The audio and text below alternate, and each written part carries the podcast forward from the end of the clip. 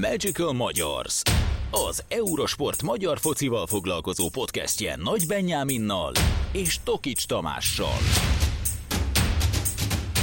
Sziasztok, ez a Magical Magyars legfrissebb adása, és ezúttal nem csak ketten vagyunk Tomival, hanem itt köszöntjük kedves kollégánkat, Kocó Dávidot is. Szia Dávid, köszönjük, hogy elfogadtad a meghívást a mai adásba. Sziasztok, én is nagyon örülök, hogy itt lehetek. Na hát túl vagyunk az észtek elleni válogatott meccsen, az első 2023-as válogatott meccsen. Egyből a közepébe, kő, papír vagy olló, melyikünk melyikünk lesz. Hogy osszuk el a szerepeket, ha már hárman vagyunk? Szoboszlai mit mutatott, mert akkor én átengedem a kezdés jogát. én mindig Igen. papírt mutatok, elárulom a titkomat.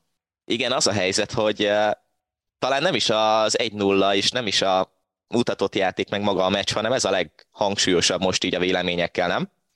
Hogy érzitek ezt? Abszolút erről olvasni a legtöbbet. Tehát a három-négy vezető anyag erről szól, hogy nem csinálunk ilyet többet, ne csináljanak ilyet többet, videón, hogy hogy döntötték el. Többi az már nem is érdekes.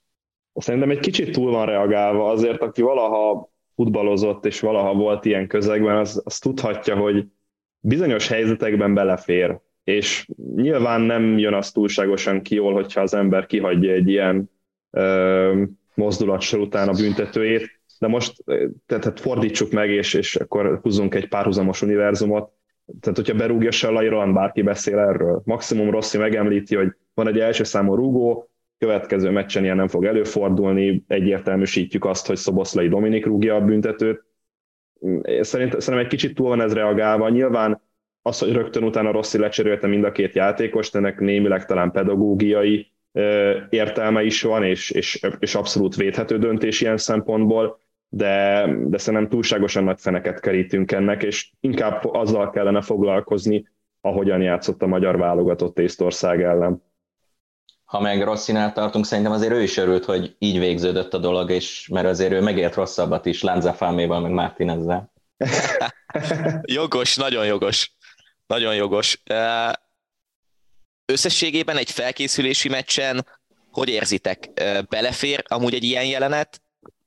Vagy ez nem feltétlen az a pillanat, amikor meg lehet engedni, és most nem csak a kőpapírolóra gondolok, hanem meg lehet engedni adott esetben egy picit lazább mentalitást, egy picit lazább felfogást. Volt ilyen érzésetek a meccsen, hogy lehet, hogy nem száz százalékon pörögnek a játékosok és mondjuk ez mentálisan is kijön, meg fizikálisan is?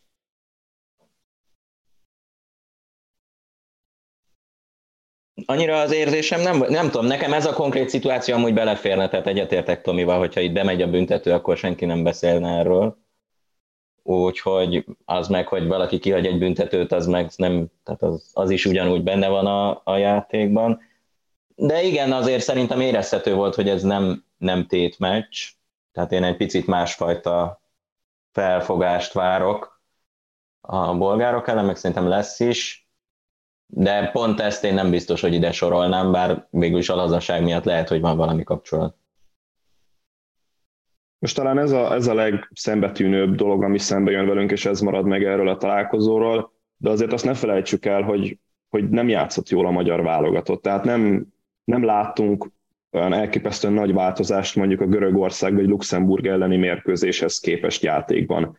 És, és amit előbb mondtam, hogy ennek szerintem hangsúlyosabbnak kellene lennie egy, egy mérkőzés utáni értékelésben, egy, egy, egy másnapi sajtószemlében, vagy, vagy, vagy, egy, vagy egy sajtóanyagban, vagy bármiben, az, hogy a magyar válogatott nem nagyon lépegetett előre, és amikor Rossi azt mondta egy-két héttel ezelőtt, hogy itt szenvedés lesz, meg harcolni kell, stb. stb., akkor sajnos nem blöffölt.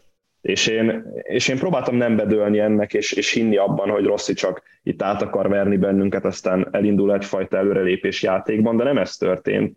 És hogyha megvizsgáljuk a mérkőzést, ilyen, ilyen open play, tehát ilyen, ilyen kidolgozott helyzete nagyon nem volt a magyar válogatottnak. Tehát a gól is pontrúgást követően született, 11-es szituáció, amikor igazán nagy helyzete volt a válogatottnak, az, a szabadrúgás vagy szöglet után következett. Szóval, szóval az, hogy a koncentrációra visszatérve, Szerintem nem volt ezzel probléma a magyar válogatottnál, hogy koncentrációban hol tartanak a játékosok, mert szerintem mindenki a lehető legkomolyabban vette ezt a mérkőzést. Az egy másik kérdés, hogy, hogy játékban nem történt előrelépés, illetve történt előrelépés annyi, bár ez szerintem inkább a kényszer szülte az, hogy Bolla Bendegúz révén most már a jobboldali szánvédőnk is képes igen magas pozíciót felvenni labdás fázisokban, és képes olyan szélességet adni a pályán, mint Kerkez Milos a baloldalon. Csak hát ez, ez, ez megint a kényszer szülte, hiszen Fiola Attila sérült, Loik Négó nincsen formában, úgyhogy Bola Bendegúz így szépen előrelépett, és egyébként nagyon jól futballozott ezen a találkozón. Csak az a kérdés, hogy Bulgária ellen is ugyanezt fogjuk-e látni. Tehát ugyan, ugyanígy próbál-e a magyar válogatott játszani. Mert hogyha ránézel a statisztikai mutatókra, 55-45-ös labdabirtoklására nem mondod azt, hogy dominálod a meccset. Most oké, a kapura lövések arányában azért volt egy kisebb különbség az észt meg a magyar válogatott között, de hogyha ezeknek a minőségét nézzük, szerintem nem voltunk annyira extrák ezen a mérkőzésen.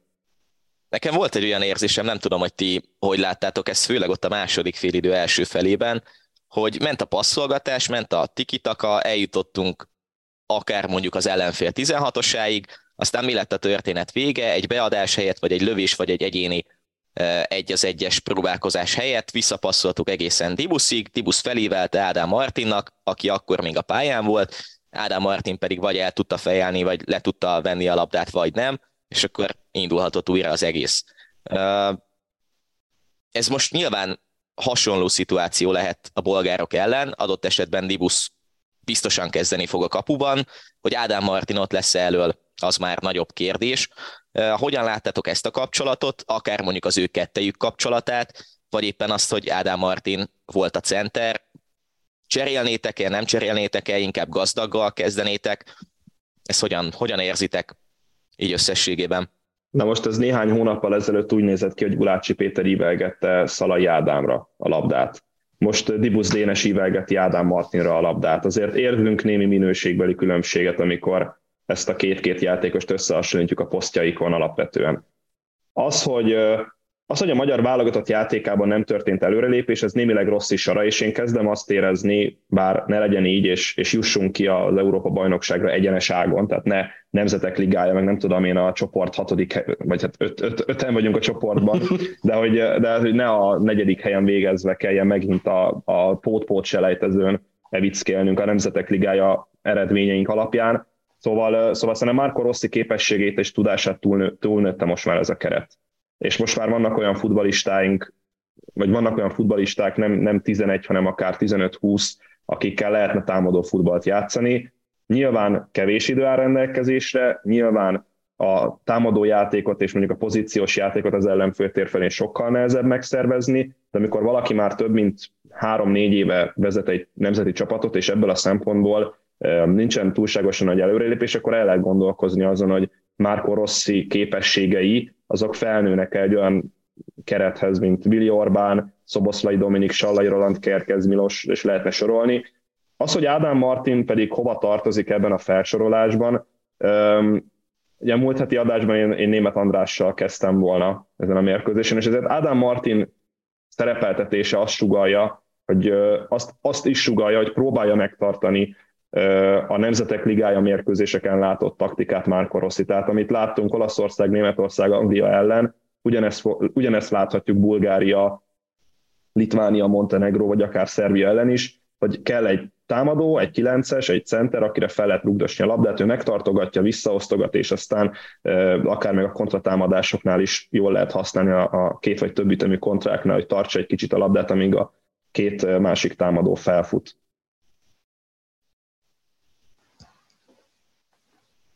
Hát igazából szerintem, a, hogyha leegyszerűsítjük, nyilván a gól az beszél, vagy érv Ádám Martin mellett, de egyébként igen, tehát játékban nagyjából azt láttuk, mint eddig, és én nem tudom, hogy fogalmaznék-e ilyen keményen Rosszival kapcsolatban, de mindenképpen jogos a felvetés, viszont az is biztos, hogy, hogy itt azért túl hamar változás nem lesz, tehát szerintem ehhez kell hozzászoknunk, meg ezt kell ezt kell látnunk itt a közeljövőben. Ha jól tudom, 2025-ig szól a szerződés, Nyilván, hogyha valami nagy blama van, akkor ez előbb is kiléphetnek ebből, de ezt a selejtező sorozatot biztos, hogy Rosszival játszuk végig, annyi hitelt épített az eredményeivel, hanem is a játékával, amire utaltál, de az eredményeivel mindenképpen.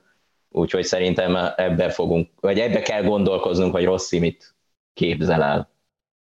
De, vajon mit képzel el azokról a játékosokról, akiknek lehetőséget ad, vagy lehetőséget adott? Nézzünk végig, nézzük végig a posztokat. A védelemben hogy számoltatok, vagy mennyire láttátok azt, hogy ez az ötös mondjuk stabilan meghatározhatja a következő időszakot, akár mondjuk egészen, ha már Dávid felhoztad itt Rossi szerződését, egészen Rossi szerződése végéig, hiszen azért ugye belecserélt a, a középpályába, ugye lehozta Ádám Martint, viszont az ötöst, a hátsó ötöst egészen sokáig meghagyta, és Bollát csak a hajrában hozta le. Ez az ötös stabilan működhet, azért tegnap viszonylag jól muzsikáltak, volt egy-két egyéni hiba, de olyan nagy gond nem volt. Ez stabilitást adhat a jövőre nézve is? Kezdje nyugodtan, Dávid. Szerintem jól nézett ki. Hát nyilván ugye a hátsó hármas az nem is nagyon volt kérdés, ahhoz, ahhoz nem nyúlt a korábbi időszakhoz képest Kerkez, és főleg Bolla az, aki ugye újabb szereplő Kerkez tavaly ősszel épült be, Bolla talán most, bár azért a beépülés az még nála korai kijelentés, de szerintem ő is jól nézett ki. Uh, igen, ahogy említetted, volt egy-két hiba, azért Dibus ott összeszólalkozott egyszer Szalaival, hogy ő feledkezett el valakiről, de egyébként szerintem ez egy, ez egy középtávon működ képes szereposztás, csak arra is figyelni kell azért, hogy, hogy ne legyen az, hogy csak egy szereposztás működik. Tehát azért Rosszinak most is vannak hiányzói, és mondjuk amikor emlegeti, hogy mondjuk egy Nagy Zsolt hiányzik a válogatottból, akkor azért az egy kicsit érdekes felvetés. Azt gondolom, hogy Kerkez azt, azt a pozíciót azt most már azért megszerezte magának, de ne, ne legyenek ennyi, tehát ne ragaszkodjunk ennyire a személyekhez ilyen szempontból, de az, az, azt gondolom, hogy azért alapvetően jól nézett ki ez az ötös. Szerintem a lehető legerősebb ötös rakta össze Rossz. Nyilván nekem a, nekem a veszőparipám Langádám és a játéka, de egyébként Langádám is viszonylag jól futballozott a tegnapi mérkőzésen. Tehát amikor azt látod, hogy Bolla és Kerkez a két szárnyvédőd, akkor, akkor azért őket játszatod, és hát nyilván Nagy Zsoltot azért mondja Márko Rossi, mert védekezésben ő sokkal többet tud hozzátenni, mint Kerkez Milos, bármennyire is a holland bajnokságban játszik. A három belső védőre kitérve, ugye Szalai Attila, Vili Orbán és Langádám, amellett, hogy összeszokott uh, trió, azért Márko Rossziról el kell mondani, hogy ő nem nagyon szeret kockáztatni, és ezért ezen a mérkőzésen sem láttunk, akár a mérkőzés, vagy a kezdőcsapat összetételében sem láttunk igazából olyan elképesztően nagy változásokat. És itt jön az, hogy a védelembe azért sokkal nehezebben fog beépülni akárki.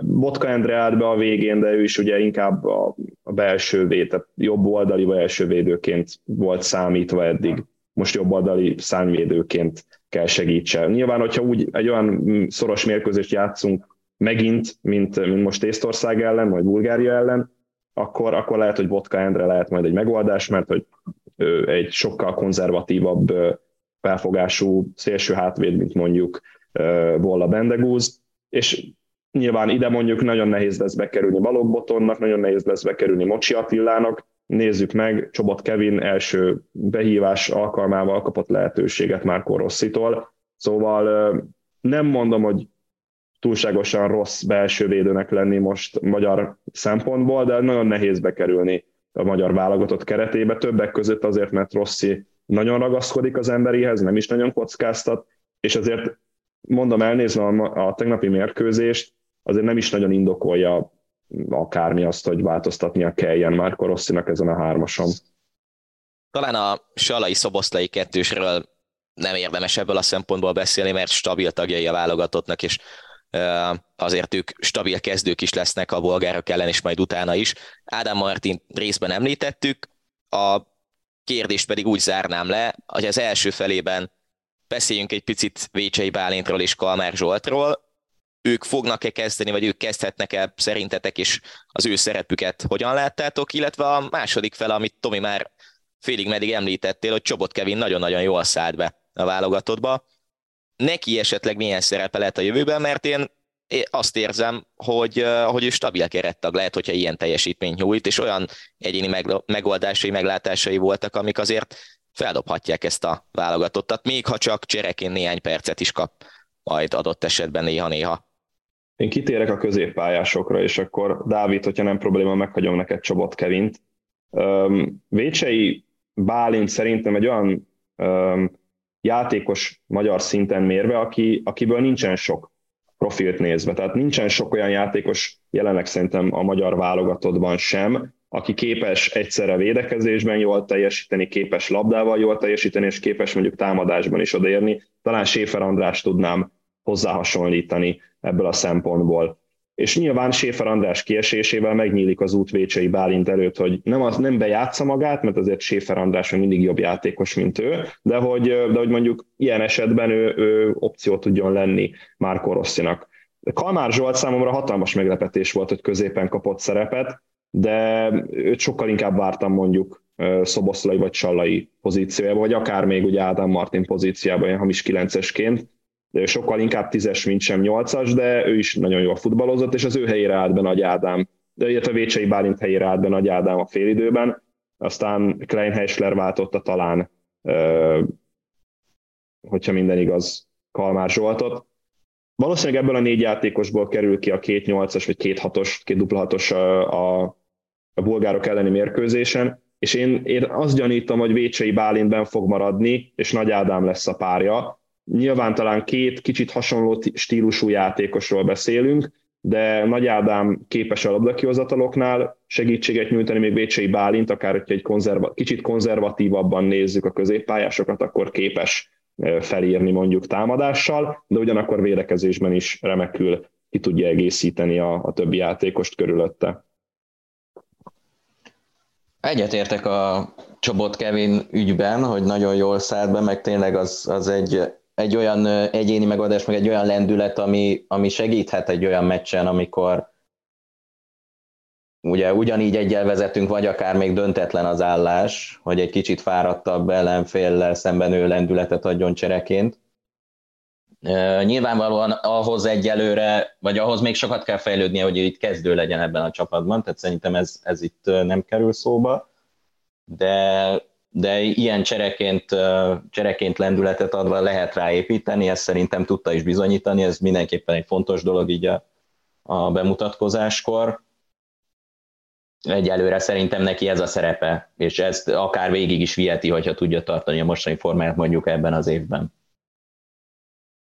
Mit várhatunk így zárásképpen a válogatott szempontjából a bolgárok ellen, illetve a kezdő csapatban, ugye Tomi már az előző meccsen, vagy az előző meccsen, előző adásban megtippeltük annak a meccsnek a kezdő csapatát, változtatnál le, és Dávid, te milyen kezdő csapatot vársz a bolgárok ellen? Lesz-e nagy változás, vagy lesznek-e nagy változások a tegnapi meccshez képest, vagy nagyjából hasonló 11 fog felállni? Szerintem nagy változás nem lesz. Mondom, én, én tartom azt, hogy szerintem Nagy Ádám fog kezdeni Kalmár Zsolt helyett, már csak azért is, mert Rossi egy kicsit talán defenzív felfogással, vagy óvatosabban próbál majd neki menni a, a, a tétmecsnek.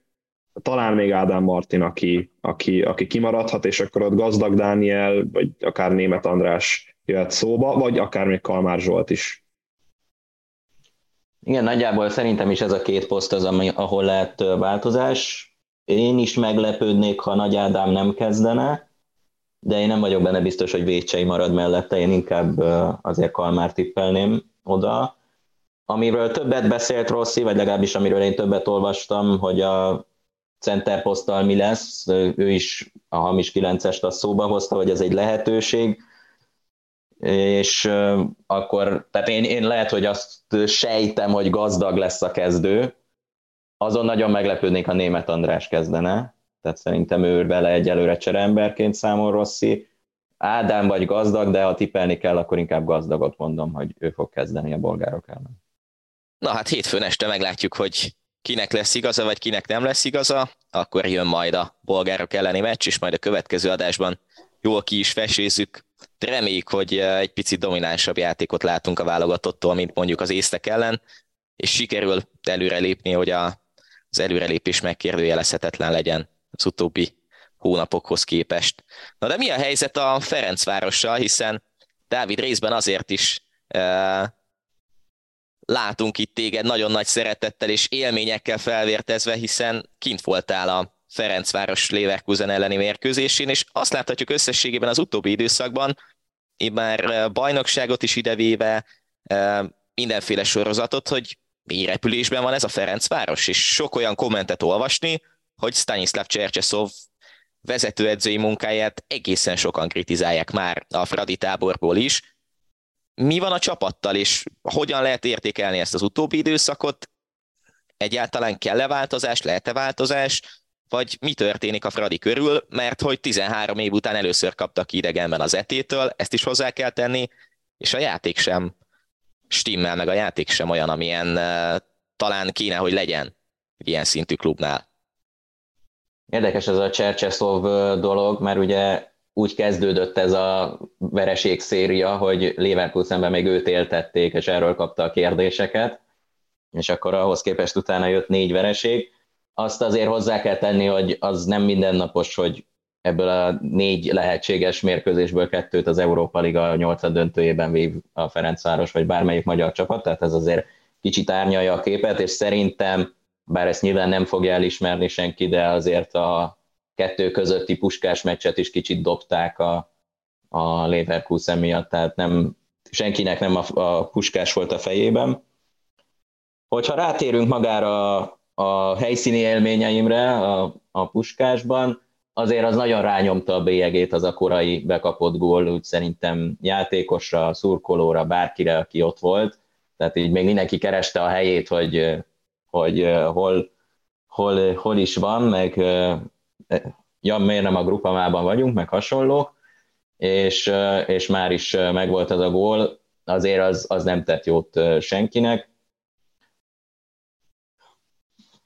Nagyjából szerintem egyébként olyan nagy vész nincs Ferencvárosi szempontból, attól függetlenül, hogy itt most összegyűjtöttek néhány vereséget. A nemzetközi szereplés az így is összességében mérleget tekintve jónak mondható, sőt kiemelkedőnek mondható, hogyha nézzük, és a hazai szereplés pedig annak ellenére, hogy most volt két vereség, én nem érzem, hogy a bajnoki cím veszélyben lenne, és egyébként is a tavasz az igazából arról szól, évek óta mondhatjuk a Ferencvárosnál, hogy a nemzetközi kupa selejtezőkre felkészüljön a csapat, hogy Csercseszovnak milyen a szerepe, az már egy kicsit nehezebb kérdés, mert talán egy kicsit hasonló cipőben jár bele most a Ferencváros, mint a válogatott Rosszival, hogy letett eredményeket az asztalra, ami, ami azért ad neki hitelt, de ugye kérdéses, hogy tud-e játékban ő valami előremutatót mutatni így a közeljövőben. Az biztos, hogy lenne neki ideje, tehát én azt mondom, hogy a Ferencvárosnak még mindig van egy olyan előnye, amivel ők, amivel ők kísérletezhetnének itt tavasszal, akár játékrendszerben, akár a, ugye nyilvánvalóan azok, akiket most kölcsönbe vettek, hogy ők valós segítségeke, és érdemes őket megtartani hosszabb távon, és amit mondjuk nem hiszek, de most lenne lehetőség éles bevetést adni a fiataloknak is, akiket ugye a kényszerből láttunk az Európa Ligában. Ez, ez kevésbé hiszem, hogy ez meg fog történni, de elvileg erre is most lenne a lehetőség. Pánikra nem hiszem, hogy vanok a Ferencvárosnál. Utoljára 2011-ben fordult elő az a Ferencvárossal, hogy Zsinorban négy tét mérkőzést veszített el. Igazat mind, mind az NB1-es mérkőzéseit bukta el a Fradi, és utoljára ilyen nyeretlenségi széria, egy ötmeccses nyeretlenségi széria, hiszen hogyha ide számoljuk a mezőköves elleni egy-egyes döntetlent, akkor már öt nyeretlen mérkőzésnél jár a Fradi, ilyen pedig 2017-ben fordult elő, akkor is mondjuk egyébként nemzetközi kupa selejtezős mérkőzések voltak ebben a sorozatban, vagy nemzetközi kupa mérkőzések voltak ebben a sorozatban. Szerintem van egy ilyen, van egy ilyen általános vélemény, hogy a magyar csapatok azok nem tudnak kétféle, vagy nem tudtak kétféleképpen játszani. Tehát az NB1-ben teljesen máshogy kell játszani, mint a, mint a nemzetközi kupaporondon. És ez valamilyen szinten tény, de hogyha a Ferencváros nyilván mit, azt az előző adásban mondtam, mit tud tenni, ugye két járható út van, vagy az ellenfelek javulnak fel az NBA-ben, vagy pedig ők alakítanak ki egy olyan játékot, amelyet itthon is, meg a nemzetközi szintéren is ugyanolyan eredményesen tudnak alkalmazni. Kicsit nekem kontraproduktív az, amikor itt szidják a, a többi csapatot, meg azt, hogy hogy, hogy jó lenne, hogyha futballozna a többi NB1-es csapat is, amikor a Ferencváros sem futballozik. Tehát nem, nem gondolom, hogy az a játék, hogy vannak egyéniségek, akik egyéni villanásokra képesek, és, és Ryan Májé, Tokmák, Marquinhos, vagy éppen most az Adama Traoré villan meg a hétvégi mérkőzésen, a Kisvárda, a Kecskemét, meg a, meg a nem tudom én melyik csapatok ellen. És uh, nyilván nem kell a vészharangot kongatni, mert így is 8 pont előnye van a Fradinak a Kecskeméttel szemben, és azért hát uh, valljuk be, nagyon kevés esély van arra, hogy a Kecskemét ilyen hátrányból utolérni a Ferencváros, vagy legalábbis én nagyon meglepődnék. De számomra az, hogy Csercseszov egyébként rengeteg sérültre panaszkodik, majd kényszerből játszat fiatalokat az Európa Ligában, olyan mérkőzésen, ami már teljesen mindegy, az, az, az egyrészt elfogadhatatlan, másrészt pedig nem hiába igazoltak játékosokat a téli játékozolási időszakban. Tehát azért Barát Péter nem kap lehetőséget, vagy hát nagyon ritkán kap lehetőséget még mindig. Ugye Bugyema szintén megkapja a lehetőséget, de, de nem feltétlen az a Ferencvárosi szint egyelőre, amit, amit még megszoktunk Besicstől, vagy éppen Lajdonitól, ugye Szagál is most már bemutatkozott a Ferencvárosnak, tehát amikor van egy majd 30 fős kereted, és szinte csak minőségi légiósokból, akkor nehogy már az legyen a probléma, hogy nem tudsz, nem tudsz tavasszal kétfrontos csatát vívni. Tehát amikor erre készül most már a Ferencváros szerintem évek óta, hogy, hogy sikerüljön a kupatavaszt megélni, erre készülsz, és amikor oda jutsz, jön egy sérülés hullám, és hirtelen nem tudod, hogy mit csináljál. Hogy érzitek azt, hogy uh, Dávid itt részben már érintetted, hogy uh, ugye a tavasz általában arról szól, hogy a következő szezon játékos kerete kialakuljon meg a nyári selejtezőknek a, a hangolása megtörténjen, most a jövő csapata épül a Fradinál? Mert én azt érzem, hogy ezzel a felforgatott kerettel oké, sérültek meg minden, de, de nem konkrét kezdőkkel, nem konkrét játékfilozófiával nem biztos, hogy ez a, ez a következő hónapokban, vagy akár majd július-augusztusban meghatározó lehet a Fradinál.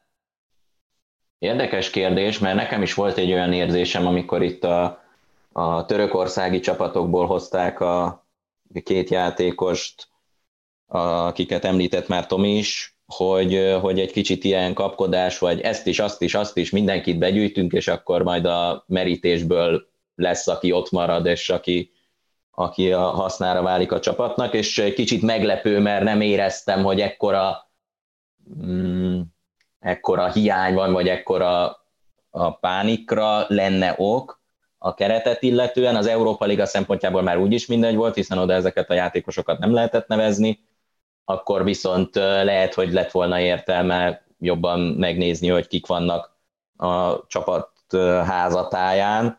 Aztán lehet, hogy valamelyik mégis beválik, és akkor azért arra lehet mondani, hogy az a lépés az jó volt.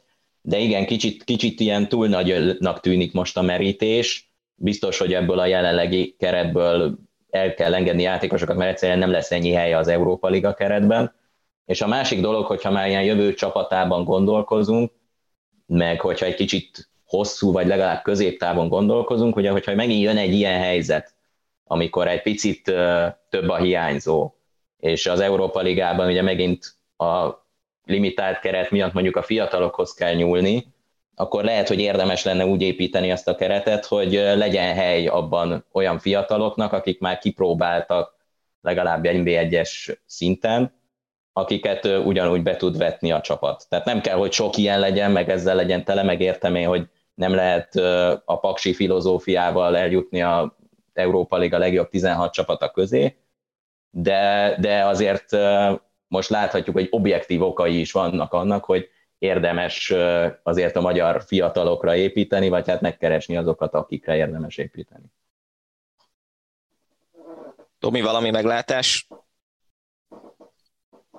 hány játékost igazol még a Fradi, akkor ezt tippeld meg, légy szíves. Nyáron. Én? Aha. Nyáron? Húha. Uh, szerintem hármat vagy négyet nem fogja, nem fogja nagy költekezésekbe esni a Ferencváros. Talán szerintem ez attól fog függni, hogy hány játékost adnak el. Hogyha kicsit onnan közelítem meg, hogy a Ferencváros átigazolás vagy játékos politikája az, az úgy épül fel, hogy inkább télen igazolnak játékost, akiket be tudnak építeni már a nyári nemzetközi kupa selejtezőkre.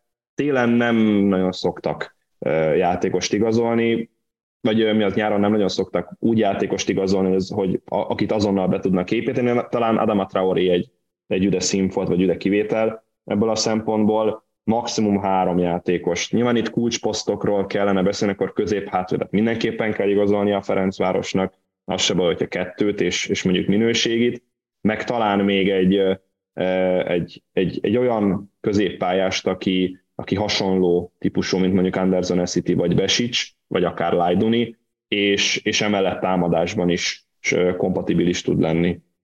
Azért is kérdeztem félig meddig, mert lehet híreket olvasni, hogy érkezik Sejbájev majd a Karabaktól, állítólag már ki is nézték őt, aztán tényleg ki tudja, hogy mi lesz a vége. Na de mi lesz a vége vajon? Az újpesti kalannak, vége lesz az újpesti kalannak az NB1-ben, immár hosszú évek szenvedése után eljutott oda a csapat, hogy a 2013-tól 2020-ig klubot irányító Nebojsa Vignyevics visszatért, Milos Kruscsics pedig, akit annyiszor dicsértünk, és, és szerintem jogosan dicsértünk ebben az adásban, ő pedig távozott. Ez megvenekíti az új Pestet? Hogy látjátok? Őszinte leszek, én, én, én nagyon szomorú voltam, amikor olvastam a hírt, hogy Szintén. Kruscsicsot meneszteni fogják. Tehát egy olyan, olyan csapat lett az Újpest itt az elmúlt egy-másfél évben, mióta Milos Krust is átvette az együttest, hogy a csapat minőségéhez képest egy rendkívül progresszív és proaktív játékot próbál játszatni a csapatával. Megvannak a megfelelő fegyverei, megvannak a megfelelő minőségi játékosai, igaz nincsen sok, és az a probléma, hogy nincsen sok minőségi játékosa az Újpestnek jelenleg. Mondjuk egy olyan Croazé maradt egyedül a tavaly, ugye tavaszi keretből, aki, akire azt mondom, hogy, hogy extra tud lenni. Ugye mellé jött Csobot Kevin, tehát azért Csobot Kevin nem hiába lett válogatott játékos, itt azért télen lerabolták Katona Mátyással, meg Csongvai Áronnal ezt az Újpestet, de én nem érzem annyira rossznak ezt a helyzetet, hogy edzőt kelljen váltani, és, és pont mert ránéztem itt az adás előtt a, a statisztikai mutatókra, a legmagasabb várható gólja átlagban az Újpestnek van, a legmag, legalacsonyabb várható kapott gólja az Újpestnek van. Mind a kettőben van egy alul teljesítés, de erre mondják azt, hogy trust the process, és kicsit bízunk abban, hogy ez hosszú távon majd kiegyenlítődik, még hogyha egyébként a csapat, illetve a keret összetétele nem is olyan minőségi. És ezért Kruscsics nagy munkát végzett, hiszen a keret minőségétől függetlenül próbált támadójátékot csinálni, mint mondjuk ezzel ellentétben fel lehetne sorolni jó pár NV1-es együttest, a keret minőségét függően inkább védekezik és kontrázik az NBA-ben, mint sem mondjuk támadó futballt csinálna, mint az Újpest, vagy akár az Zalaegerszeg, vagy akár a Paks. És mondjuk a Ferencvárost is fel lehet hozni ellenpéldaként, tehát a Ferencváros nem proaktív futballt játszik, hanem reaktív futballt az NBA-ben is. Lényegtelen, hogy ki az ellenfél. Szóval, szóval rendkívül sajnálom, hogy Kruscsics távozik. Vignyevicsel sem fog kiesni az Újpest, tehát, tehát sem esett volna ki az Újpest. Kicsit ez a, ez a vezetőknek a dilettanizmusa, és, és lesz még egy topik a mai adásban, amely, amely, amely erről fog szólni, de az, hogy, hogy Újpesten edzőt váltanak, az számomra egy, egy hatalmas meglepetés, és egyben csalódás is. Dávid, hogy látod? Mindenképpen én is, engem is meglepett a dolog, így a Tomi így a XG alapján próbált menni, de igazából, hogyha csak a szintiszta eredményeket nézzük, még akkor is meglepett a dolog. Oké, okay, hogy most beleszaladtak egy pofonba felcsúton, de hogyha a teljes tavaszi szereplést nézzük, akkor nem azt mondom, hogy szárnyal az Újpest, de a fontos meccseit megnyerte, tehát a közvetlen riválisok ellen nyerni tudott. A többi meccsen sem hozott egy olyan, tehát nem, nem hozott vállalhatatlan se produkciót, se eredményeket a csapat, úgyhogy engem, engem is abszolút meglepett a dolog, és egy kicsit olyan érzésem van, ami mondjuk erősítené a Tomi értékítéletét, hogy Ez most a Vidinek a másolása, tehát ők is hoztak egy olyan edzőt Vignyevics szemében, ugye amikor először Újpestre jött, akkor kieső helyen állt az Újpest, bent tartotta őket, és tavaly pedig a Honvédot tartotta bent, tehát egy olyan edzőt hoztak, ahogy a Vidi eh, Zselákot, aki bent tudott tartani egy csapatot, tehát valami korábbi élményre építettek, és szerintem nem volt szükség pánikolni Újpesten, annak ellenére, hogy nyilván nem néz ki jól, hogy a tizedik helyen áll a csapat, de, de nem, nem volt erre feltétlenül szükség. Most azt én nem tudom megmondani, hogy Vignyevics mire lesz képes. Tomi nagyon határozottan kijelentette, hogy benn marad az Újpest. Nem tudom, én, hogy én ilyen határozott lennék ebben, de, de szerintem egy szükségtelen lépés volt. Én azt érzem most, ha egy ilyen boltippet kéne mondani, hogy eh, ez a keret, ez Kruscsicsal volt egy olyan keret, hogy győzelmeket meg pontokat tudjanak szerezni. Egyébként, ha megnézzük a védelmet, nagyon-nagyon gyenge lesz, szerintem Vignyevics alatt is lehet, hogy az egyik kieső az Újpest lesz. A másik dolog, amit még hozzá akartam tenni, hogy nem feltétlen Kruscsics hibája volt az, hogy eladták a feje fölül Csongvait és Katonát, és ehhez képest ezzel a kerettel teljesen mindegy, hogy most a tizedik helyen állnak és kapnak egy ötöst Puskástól, ezzel a kerettel azért maximálisan, sőt 110%-ig kihozott egy olyan játékot, amit, hát amit talán más edző nem hozott volna, úgyhogy nem lepődnék meg én, ha az Újpest es neki mondjuk a Vasas mellett, és ha már Vasas, akkor ott nincs edzőváltás. De miért nincs edzőváltás? És volt egy Nagy Miklós interjú, a sportigazgatója Vasasnak, aki azért félig meddig önkritikusan, félig meddig közhelyeket puffogtatva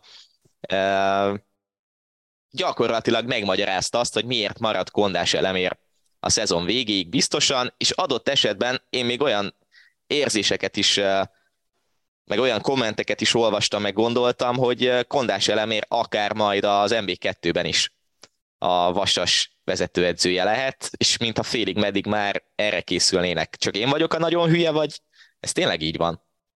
Nekem, nekem erről Kis Ádám jutott eszembe, amikor a Soder klubban mesélt egy ilyen sztorit, a, fejtegette a kerékbilincsnek a, a hasznosságát, tehát rossz helyen vagy, de ott is maradsz. Tehát lényegtelen, lényegtelen, hogy mi történik, ott is fogsz maradni. És, és én ugyanezt érzem a Vasasnál, hogy, hogy én egyébként pont fordítva vártam, hogy majd a Vasas vált edzőt, az Újpest pedig nem ilyen, el, ilyen előrehozott fordított nap volt ebből a szempontból. Nyilván uh, annyira nehéz helyzetben van, a, van az angyalföldi klub, hogy szinte már-már teljesen felesleges edzőt váltani, és némileg ebben igaza is van Nagy Miklósnak, hogy nem történt változás mondjuk a Kutor Attila kondás elemért cserét követően a csapatot nézve eredményekben, meg én azt gondolom játékban sem történt előrelépés, sőt, de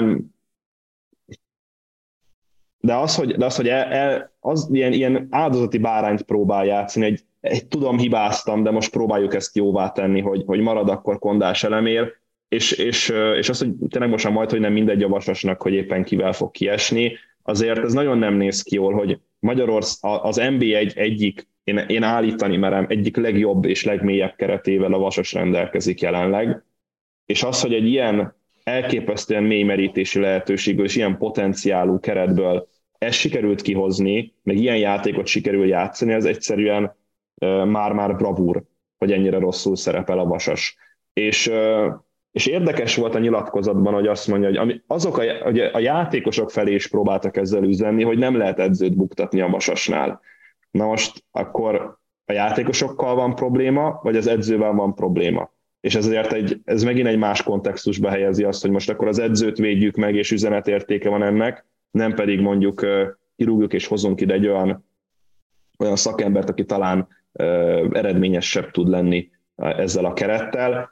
Vagy ugye ott van a másik üzenetérték, hogy mondjuk Fecesin vagy, vagy Radó, vagy éppen Márkvárt a, a Vasas kettővel készül, mert, mert kilettek paterolva az első csapatból. Kondás elemér, amikor kinevezték, akkor azt nyilatkozta, hogy ő a támadó focit részesíti előnyben, és ilyent szeret játszani a csapataival. Hát meg lehet nézni, hogy a Vasas mennyivel rugott kevesebbet, mint már melyik másik csapata az NB1-ben. Maradjunk annyiba, hogy ez nem jött be, tehát ilyen szempontból a programja az, az nem valósult meg, lett volna bőven indoklási lehetőség, hogyha elküldik, de igazából ugye most akkor az edző a rossz, vagy a játékos keret a rossz, vagy aki ezt az egészet összerakta? Ugye ez a akkor, akkor Nagy Miklósnak le kellett volna mondani ebben a nyilatkozatban, mert, mert ezt ő csinálta, ő hozta az edzőt, meg a játékosokat is. Hát de pláne úgy, pláne úgy hogy a, volt egy olyan mondat, hogy a Kuttor Attila féle edzőváltás után, tehát ahogy érkezett Kondás elemér, nem lett jobb a csapat teljesítménye. És ezt egy interjúban, tehát hogy, hogy ezt kimondja egy interjúban. Hát meg akkor miért nem, miért nem, és, Érted, miért nem 5-6 fordulóval ezelőtt váltasz hát ez az. Tehát, ez, Igen. tehát, hogyha nem javul a teljesítmény, azt látod rögtön, és, és megkapod azon az 5-6 mérkőzésen, amit, amit utána vezet. Meg, tehát éppen ránézel a, ránézel a, a vasasnak a, az eredmény sorára, meg ránézel a végén, hogy hogy állnak, azért tehát mondjuk a védekezés az egyáltalán nem tűnik rossznak. Tehát talán, a, a, talán hat csapat is van az nba amely több gólt kapott, mint a vasas. Tehát nem kapnak sok gólt, nincs, nincs rossz védelmük, mindössze, bocsánat, a támadójáték gyenge. És ezen kellene javítani. És mondjuk, hogyha kicsit élesebbek, akkor, akkor mondjuk Kutor Attila kirúgását követően Bognár Györgyöt nevezik ki a Vasas élére. És lehet, hogy most a Vasas ugyanolyan pozícióban lenne, mint a Paks. Lehet, hogy akkor Bognár még nem volt szabad. Szerintem később ment. Ez, mondjuk, ez mondjuk lehet jogos, jogos. De igen, ja. szóval, szóval valami, valami stílusbeli váltás ez mindenképp kellett volna, hogyha ezt látták már akkor problémának. De ha ebből a támadó sorból, hogy Balog Norbert, Cif Dominik, Fecesin Robert, Hollander Filip, vegyük ide Márkvár Dávidot, ő azért inkább középpályás támadó középpályás, Novotny Soma, Radó András, Szalai József, Zimonyi Dávid, szóval ebből a támadó sorból össze tudtok hozni eh, mondjuk egy futballmenedzser játékban, vagy bárhol máshol egy bajnokságban 24 meccs alatt 19 rugott gólt, úgyhogy a második legkevesebbet legkevesebb gólt rugó mezőkövesnek is 25 gólja van, hát akkor megtapsollak titeket. Tehát, hogy néztem a Paks elleni meccs hajráját, ahol ugye későn zárkóztak, 80 90 percben szerezték a gólokat, hát ott is olyan szempontból teljes volt a káosz, hogy néha odaadták Hollandernek a labdát, és próbálj vele valamit csinálni tesó alapon, valamit kezdett, lőtt, próbálkozott, de hogy én azt érzem, és ez lehet, hogy szintén problémája a kondásféle vasas támadójátékának, hogy nagyon Hollander Filipben bíznak, bíznak, és közben meg nem feltétlenül az a játékos, aki egy személyben hátára tudná venni a csapatot, pláne úgy, hogy ha megnézzük a Partizánban volt, hogy középpályást játszott, a válogatottban volt, hogy szárnyvédőt játszott, és ő nem az a klasszikus befejező csatár. Én azt érzem, hogy a, tehát a Vasas az MB2-ben sem sziporkázó támadó játéka jutott fel. Ő ott is leginkább akkor, akkor tudtak jó, meg, meg gólgazdag meccseket játszani, amikor az ellenfelek mögött terület volt, és megkontrázták őket. Tehát én emlékszem egy Békés Csaba elleni, most 6, vagy 7-0 nem emlékszem, de, de a 6 gólból szerintem 5 kontratámadás után volt. Lehet, hogy az NBA-ben is valami hasonlót kellett volna játszani az elejétől kezdve, hogy, hogy visszállnak, és akkor próbálnak kontrázgatni minden csapat ellen. Csak, csak az, amikor, érted, egy, egy Ferencváros ellen nem tudsz helyzetet kialakítani kontrából, hát ott azért tényleg elég nagy problémák vannak. Kicsit, kicsit az az érzésem, mint a Ferencvárossal, hogy ha játszanak egy 50-50-es meccset itthon, azt megnyerik, hogyha játszanak egy 50-50-es meccset a nemzetközi szintéren, akkor kikapnak. A Vasas ugyanez. Játszanak 50-50-es meccset az NB2-ben, megnyerik, játszanak 50-50-es mérkőzést az NB1-ben, akkor meg vagy döntetlen vagy kikapnak, és nem tudnak gólt rúgni. Ilyen, ilyen támadó, ezt mondom, tehát a potenciál a keretben hatalmas, és ezért még nem említettük meg mondjuk Sztojka Dominikot, nem tudom, Hinora Kristófot, Irik Farkas akkor támadó szellemű szárnyvédőkből, tehát Sierik vagy Szivacski Dávid, egyébként én, én az MB2-ben egész jól szerepeltek, Szóval tehát egy, eleve a nagy merítési lehetőség és a mély keret két dolgot tud okozni. Az egyik, hogy játékosok nem kapnak szerepet, és nyilván a másik az, hogy az edzőnek nagyon nehéz összeállítani azt a csapatot, összegyúrni azt a hangot, amiből ő tud válogatni. És itt most egy 16-17 fős mag az egyébként bőven elég az NB1-ben. Tehát, hogyha még ez, mondjuk kibővítem 20-ra, és akkor a 20-hoz hozok még fiatalokat, mondjuk egy 5-6-ot, akkor egy 26 fős keretem, és ebből tudok dolgozni, és talán azt mondom, hogy akkor minden pozícióra van két ugyanolyan játékosom, vagy, vagy akár még variációs lehetőségeim is vannak, tehát még azt sem mondanám, hogy a Vasas ne próbálkozott volna ebben a szezonban.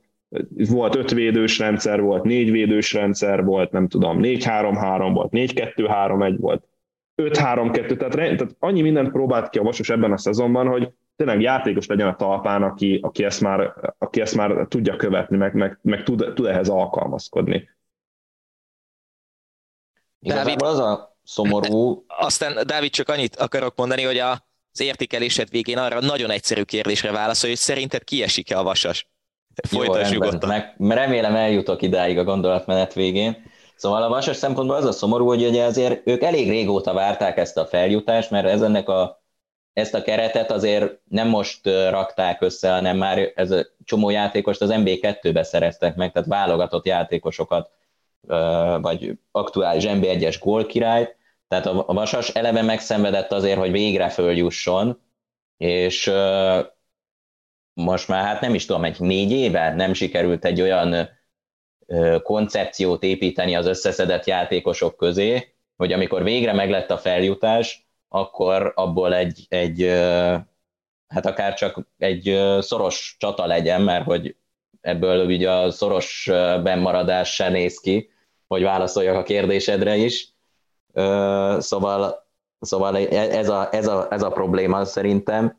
Most lehet, hogy ez a mostani nagy beismerés, ez egy teljesen új koncepciónak a kezdetét jelenti, de az is lehet, hogy csak ugyanezt a koncepciót próbálják meg új játékosokkal, lehet, hogy inkább az utóbbira tippelnék, hogyha ebbe az ügybe is kell tippelni.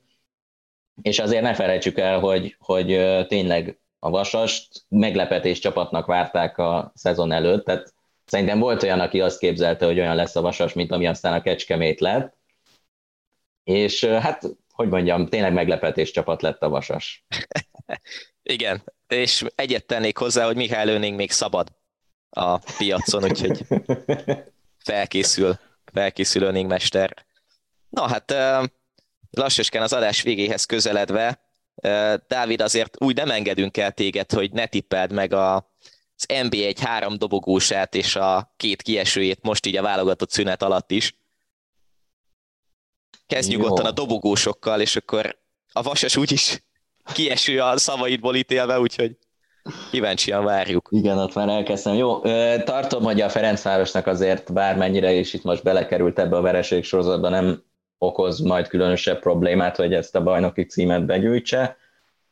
Szerintem Szerintem a Kecskemét kitart a második helyen, és a Debrecen lesz a harmadik. És ki lesz ja, a másik kieső? kieső? Hát... Meg tudnám indokolni néhány csapatnál.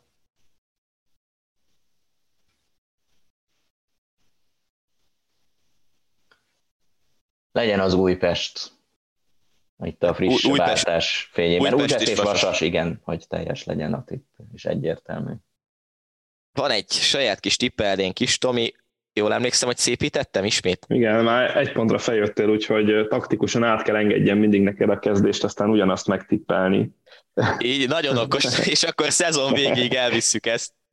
Nagyon okos, nagyon okos, nehogy aztán így a Magical Magyar gyanúsan hamar megszűnjön mondjuk március végén már, mert hogy uh, megvádollak téged csalással. Max kőpapírolóval lejátszuk a végén. Így van. Teljesen így mindegy. Minden esetre tény, ami tény, hogy most a magyar-bolgár meccs eredményét fogjuk megtippelni, és Dávid, megadjuk neked a lehetőséget, hogy egy teli találattal akár felzárkóz Tomi mellé, ugye három pont a teli találat, úgyhogy gyakorlatilag mi már fordulók óta, meg adások óta játszunk. Legalább hat forduló óta. Legalább hat forduló óta. Tominak három pontot, nekem kettő pontot sikerül gyűjteni, úgyhogy egy pontos végeredményt várunk tőled a magyar-bolgár meccsre. Bármennyire is nem volt meggyőző, vagy semmiképpen se lenyűgöző a, a játék. Én azért az, azt gondolom, hogy meg lesz a győzelem a bolgárok ellen is, bár nyilvánvalóan majd este figyelem a bolgárokat, még lehet, hogy majd akkor megváltoztatom a véleményemet. De, de most, hogy így a bolgárokról még egy kicsit kevesebb az info, vagy hát így a korábbi csapatokról van csak kép, én azt mondom, hogy kettő egyre a magyar válogatott nyerni fog. Tomi, tippeljek én, vagy tippelsz te? Hát tippelek én szerintem egy nullára nyerünk. Egy null, én mondok egy kettő nullát. És hát azért senki nem, senki nem kockáztat nagyon nagyot ezzel, szerintem. ezzel egyáltalán nem. Na hát majd a következő adásban megnézzük, hogy kinek lett igaza, kinek nem lett igaza. Ez volt mostanra a Magical Magyar Podcast. Dávid, köszönjük, hogy itt voltál. Valószínű, hogy a közeljövőben majd számítunk a hasonló meglátásaidra, pláne akkor, hogyha mondjuk Csercseszovot menesztik a Fraditól, és kine, kinevezik Pinti Attillát. Az még egy érdekes váltás lenne a történetben. Jövő héten jelentkezünk addig is. Sziasztok, és jó szurkolás mindenkinek majd a magyar polgárhoz. Sziasztok!